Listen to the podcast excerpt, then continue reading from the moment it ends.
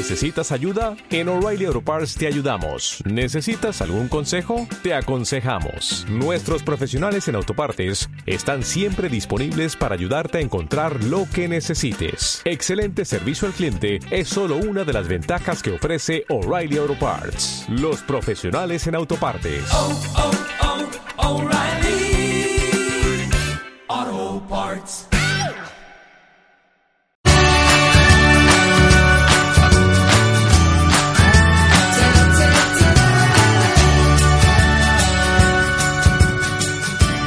Muy buenas y bienvenidos al sexto episodio sobre marketing y atención al cliente.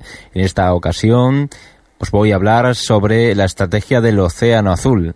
Recordaros que mi nombre es Daniel Ramírez y bueno, pues actualmente eh, trabajo en el campo de la comunicación y estoy estudiando marketing e investigación de mercados en la Universidad de Málaga.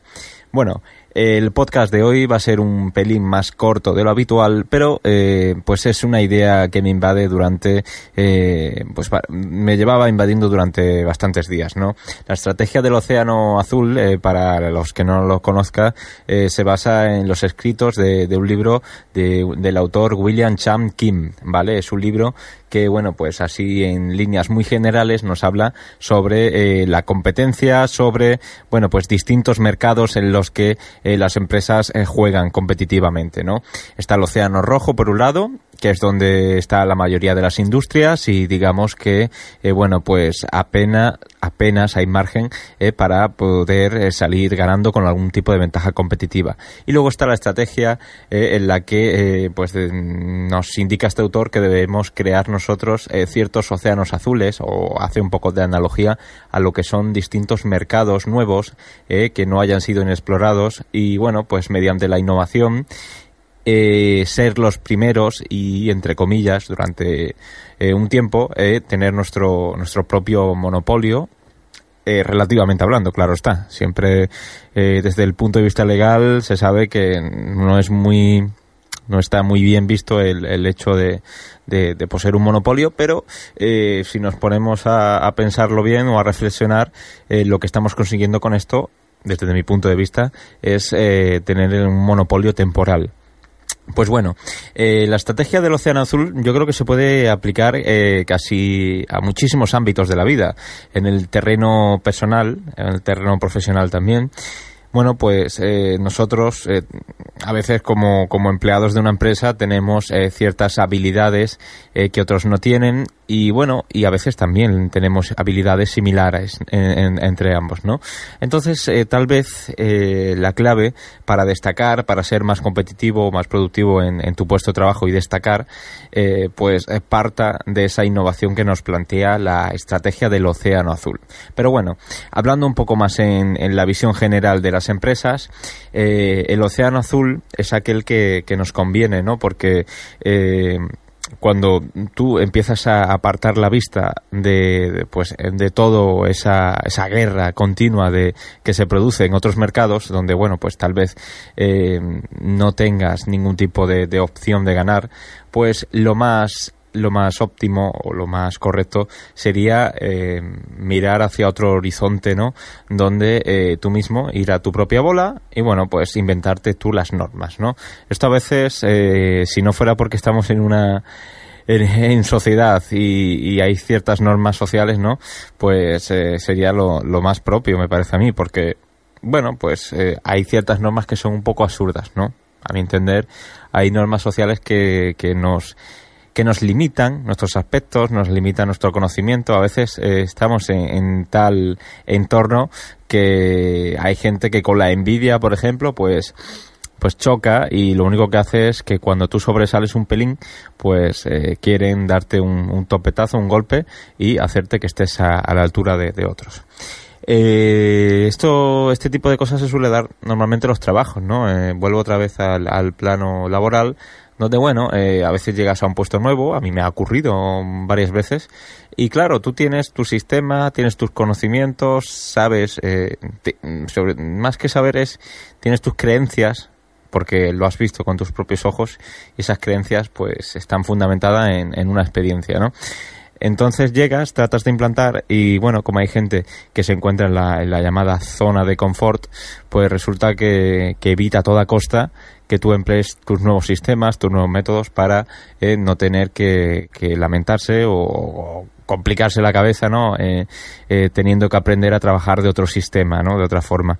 Y bueno, a la larga, pues eh, se demuestra que, que estas personas que no se adaptan a los cambios, porque quieras o no, en la mayoría de los casos los cambios se suelen dar hacia, hacia un lugar mejor, hacia una posición más productiva, hacia una forma de hacer las cosas eh, de una forma pues mucho más eficiente, ¿no?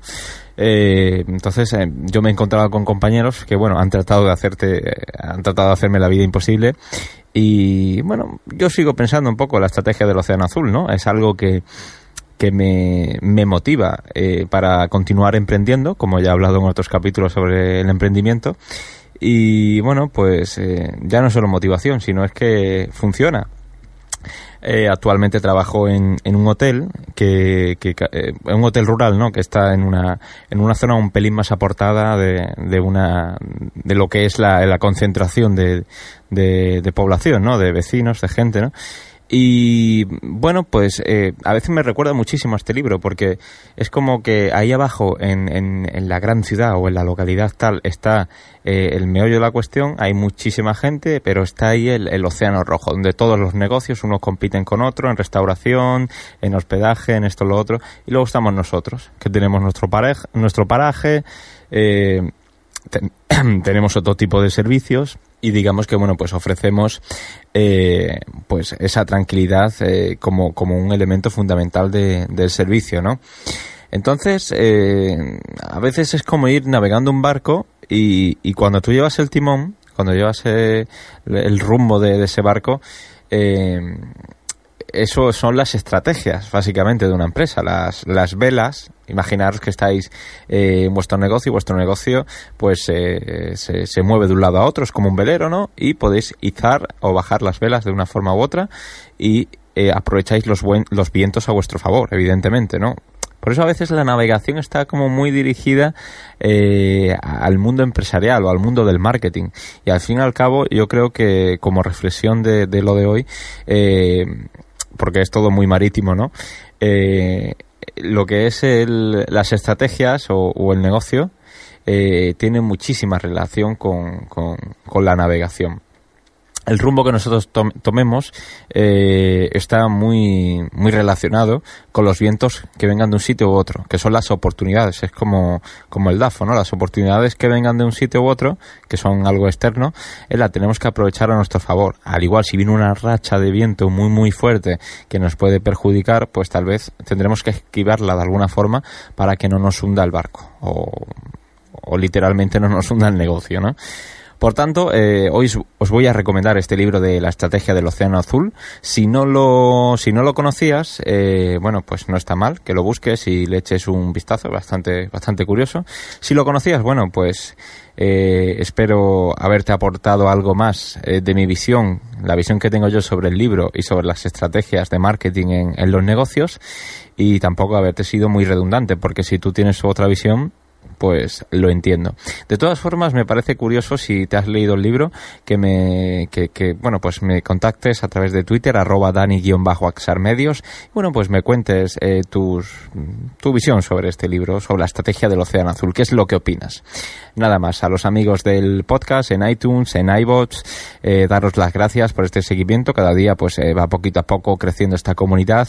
Eh, a los que no, pues bueno, ya sabéis, tenéis la opción de suscribiros y bueno, pues ir dejando reseñas para que este podcast llegue cada vez a más gente.